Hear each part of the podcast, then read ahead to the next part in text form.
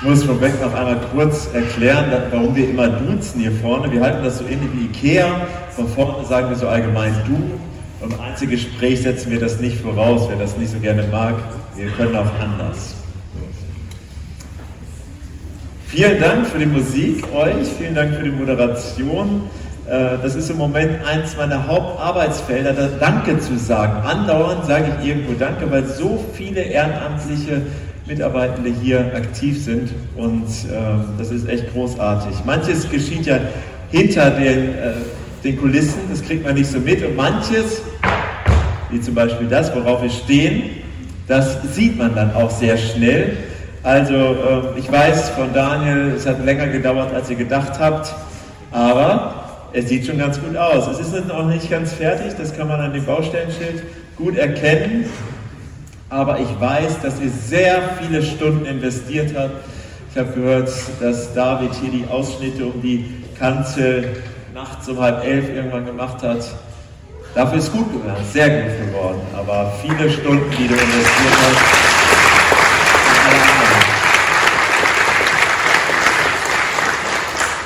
Das ist ja mit den Stunden bei Handwerkern nicht immer so ganz eindeutig. Ein Handwerker Mitte 40 stirbt plötzlich und steht dann vor Petrus und beschwert sich. Warum denn jetzt schon? Ich habe noch nicht mal meinen 50. Geburtstag gefeiert, das kann doch nicht sein. Warum bin ich denn jetzt schon hier? Und dann sagt Petrus zu ihm, naja, wir haben einfach mal die Stunden aufgeschrieben, die du deinen Kunden berechnet hast und du müsstest über 100 sein eigentlich. So ist das ja bei euch. Nur ein Witz, lass uns lieber beten. Ein mächtiger Gott, großartiger Schöpfer, Jesus unser Heiland, Retter, danke, dass du da bist, dass wir mit dir rechnen können und dass du so ein, eine bedingungslose Liebe für uns hast und zu uns reden möchtest. Amen. Wenn der Herr nicht das Haus baut, nützt es nichts, dass die Bauleute sich anstrengen. Wenn der Herr nicht die Stadt bewacht, dann nützt es nichts, dass die Wächter wachsam bleiben. Das ist der Hochzeitsvers von mir. Das ist äh, das, was uns begleitet seit ein paar Jahrzehnten. Und wir wollten bewusst auch einen Vers haben, der nicht so verbreitet ist, den alle haben so 1. Korinther 13 oder so, wer das weiß. Ähm, tolle Vers. Aber wir dachten, wir wollen was Spezielles und der uns auch gute Gedanken mit auf die Ehe gibt, in die Ehe hinein. Mein damaliger Schwager, der hielt die Predigt dazu und zu Beginn holte er fünf Steine heraus, zu denen er was sagen wollte. Das habe ich ihm abgeguckt. Hier sind fünf Steine. Die haben hier keinen Platz gehabt auf der Kanzel, jetzt habe ich sie da vorne hingelegt. Und mit diesen fünf Steinen, die sollen uns helfen, so ein bisschen entlang zu gehen. Selbstpredigende Menschen, keine Angst, das sind kurze Punkte, alle anderen auch. Salomo schreibt diesen Psalm ein Lied für eine Pilgerreise. Also weder für eine Ehe noch für den Einzug einer Gemeinde in ein neues Gebäude. Aber dieses Bild der Reise das passt doch eigentlich sehr gut zu beiden, oder?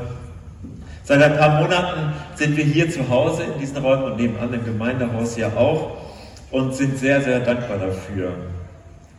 Noch ist, äh, ist hier einiges im Umbau, noch ist das hier eine Baustelle. Und dieses Baustellenschild steht symbolisch eigentlich ganz gut im Moment für unsere Gemeinde. Aber irgendwann, nee, eben nicht. Es wird nicht fertig werden. Es wird nicht passieren. Also im Moment sind ja hier heute einige wichtige Kirchenpersönlichkeiten im Raum. Unterschiedlichsten Gemeinden, aus der Allianz, aus dem ähm, Kirchenkreis.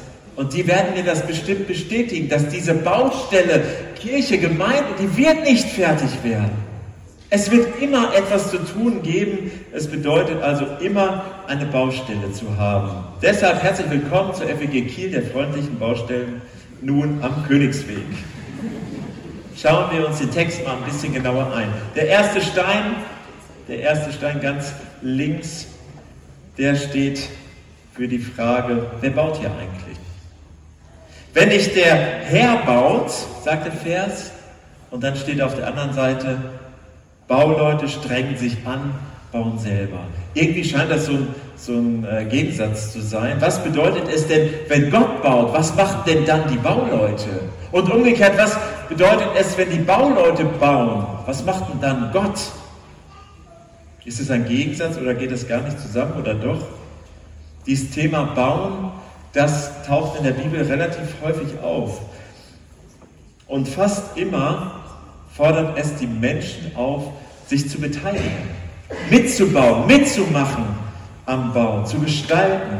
Gott hat den Menschen zum Beispiel besondere Fähigkeiten, Begabungen gegeben, damit sie zum Einsatz kommen in der Gemeinde, damit Gemeinde gebaut werden kann. Und nun, alles umsonst, nützt nichts. Wie können wir das Haus Gottes bauen lassen und trotzdem dabei sein? Zum Beispiel diese Bühne, also ich, die ist so sichtbar.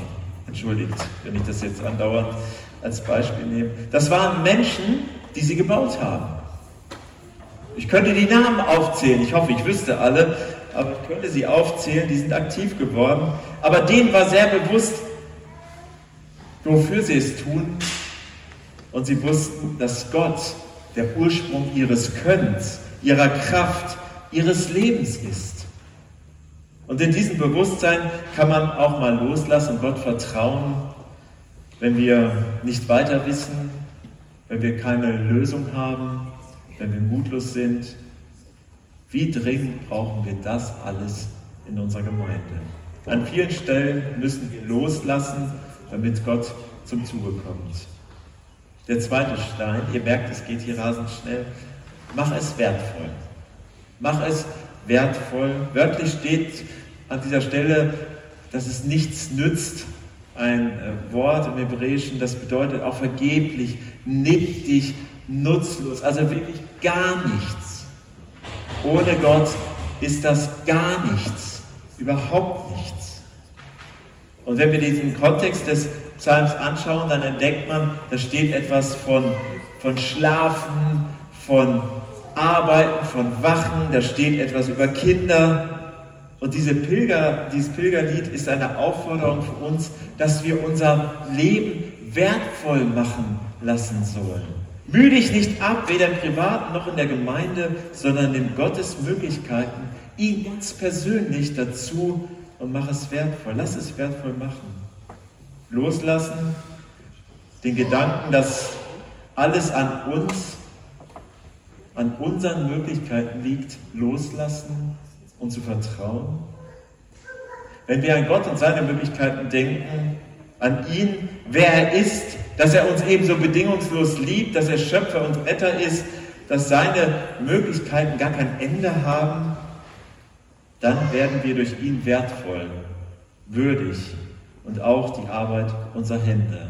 Mach es wertvoll durch den Segen Gottes.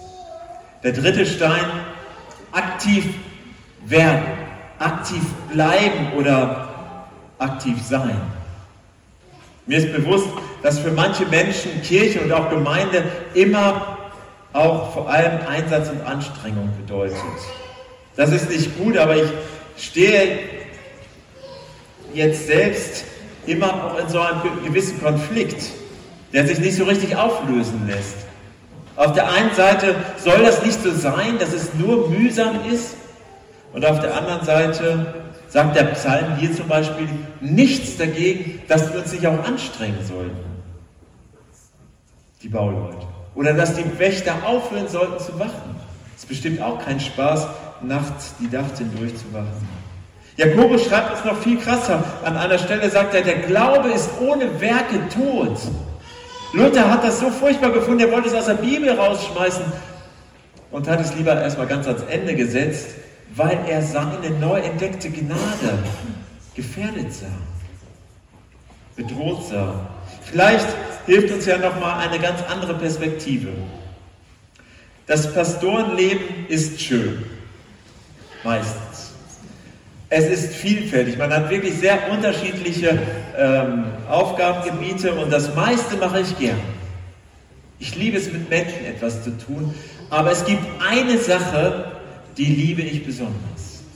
Und zwar unseren biblischen Unterricht. Dieses Pendant zum Konfirmandenunterricht, das liebe ich wirklich sehr. Und als wir dort eine neue Mitarbeiterin gesucht haben, weil Maria übrigens aufgehört hat, ähm, da habe ich Friederike gefragt, kannst du dir das vorstellen? Und irgendwie muss ich das so ausgedrückt haben, dass sie gespürt hat, was ich damit verbinde. Jedenfalls hat sie gesagt, so sinngemäß, dass es für sie eine Ehre wäre, dort mitzuarbeiten.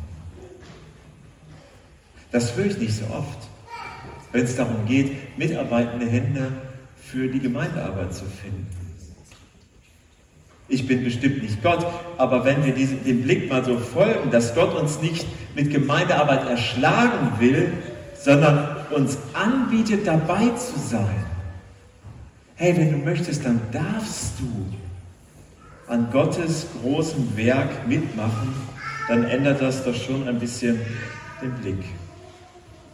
Der vierte Stein, wer in der, gestern in den Kieler Nachrichten gelesen hat, der weiß schon, worum es geht. Da geht es ums Beten. Als Jesus über die Nachfolge, die Nachfolge der Menschen, ähm, die ihm nachfolgen wollten, spricht, dann sagt er an einer Stelle, oder bringt er ein Beispiel aus dem Bau. Also wer ein Turm bauen will zum Beispiel, der sollte vorher, bevor er anfängt, die Kosten überschlagen, sonst am Ende ist der halbe Turm fertig und kein Geld mehr. Er macht sehr deutlich, wie wichtig es ist, dass man, je, dass dass man nicht nur aus emotionalen Gründen Jesus folgt. Er schlägt vor, die Kosten abzuwägen. Was kostet es mich, Jesus nachzufolgen? Eine gute Frage. Und die Ermahnung ist, kluge Bauleute sollt ihr sein. Klug. Lauter kluge Menschen hier. Wir müssen ja keine Einsteins sein. Obwohl ich habe gelesen von Einstein, er hatte einmal eine lange Flugreise vor sich und neben ihm saß ein, ein Mann aus Indien und er kam so ins Gespräch und sagte, Mensch, jetzt haben wir ja wirklich viel Zeit miteinander, die wir hier nebeneinander sitzen und verbringen können. Vielleicht schlug dann Albert Einstein vor, vielleicht wäre es gut, ein kleines Spiel zu machen, so als Zeitvertreib. Ich stelle eine Frage und wenn Sie die beantworten können, dann kriegen Sie von mir einen Preis und dann stellen Sie eine Frage und wenn ich die beantworten kann, kriegen Sie, kriege ich einen Preis. Und dann hat der Mann gesagt, der Inder gesagt, naja, das ist ein bisschen unfair, Sie sind Albert Einstein. Da hat er gesagt, okay, wenn ich eine Frage beantworten kann, dann kriege ich 5 Euro, äh, Dollar, Entschuldigung, Dollar. Und wenn Sie eine meiner Fragen beantworten können, äh, nee, wenn Albert Einstein sagt, wenn ich eine Frage von Ihnen nicht beantworten kann, dann kriegen Sie 500 Dollar. 5 zu 500, darauf ließ sich der Inder ein und Albert Einstein stark, äh, startete und sagte, eine Frage, die erste Frage, wie weit ist die Erde vom Mond entfernt? Der Mann überlegte, also genau kann ich das nicht sagen. Übrigens eine super Antwort für die Schule, die ich immer früher wissen kann. Genau kann ich es nicht sagen. Ähm, und macht sein Portemonnaie auf und gibt Albert Einstein 5 Dollar. Und dann sagt Albert Einstein, okay, jetzt sind Sie dran. Und dann sagt der Inder, was? Geht mit drei Beinen den Berg hinauf und kommt mit vier Beinen den Berg hinunter. Albert Einstein überlegt fällt ihm nichts an. Er überlegt, Mensch, ich bin Wissenschaftler, ich, ich will Antworten haben. Es fällt ihm nichts ein. Und nach geraumer Zeit fasst er in seine Hosentasche und gibt dem Inder 500 Dollar. Sehr, sehr unzufrieden, weil er die Antwort nicht herausbekommen hat.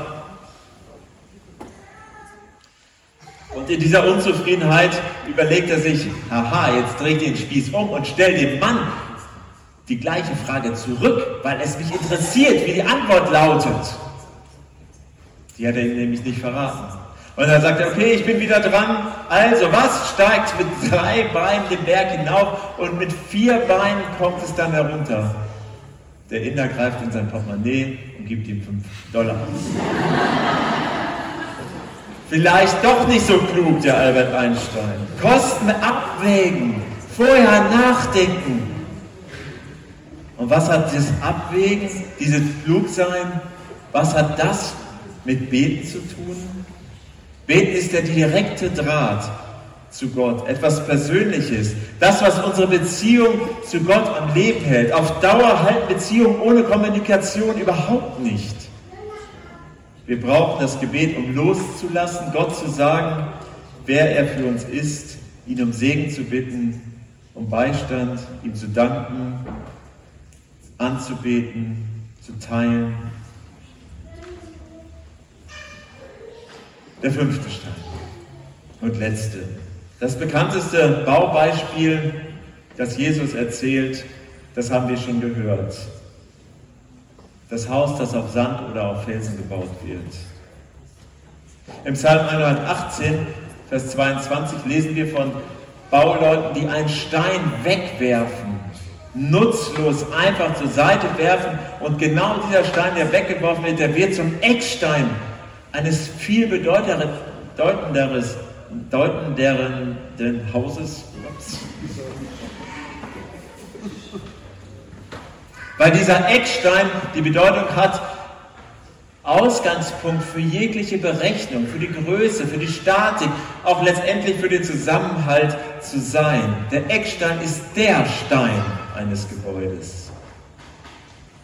Ich möchte abschließen mit zwei Versen, zu denen ich wirklich nicht mehr viel sagen kann. Kommt her zu ihm, zu Jesus. Er ist der lebendige Stein, der von dem Menschen verworfen wurde. Aber bei Gott ist er erwählt und kostbar. Lasst euch auch selbst als lebendige Steine zur Gemeinde hinzufügen. Sie ist das Haus, in dem Gottes Geist gegenwärtig ist. So werdet ihr zu einer heiligen Priesterschaft und bringt Opfer dar, in denen sein Geist wirkt. Das sind Opfer, die Gott gefallen, denn, durch, denn sie sind durch Jesus Christus vermittelt. So, so kann Gemeindebau funktionieren. So kann dieses Haus zu einem Ort werden, wo Menschen Gott begegnen, ganz konkret, ganz unmittelbar Lasst uns in diesem Sinne hier Gemeinde bauen, anstatt nur unseren Willen durchzusetzen. Übrigens, Maria, das dürfen wir alles ohne Genehmigung tun des Staates, weil wir die Genehmigung Gottes dafür schon haben. Amen.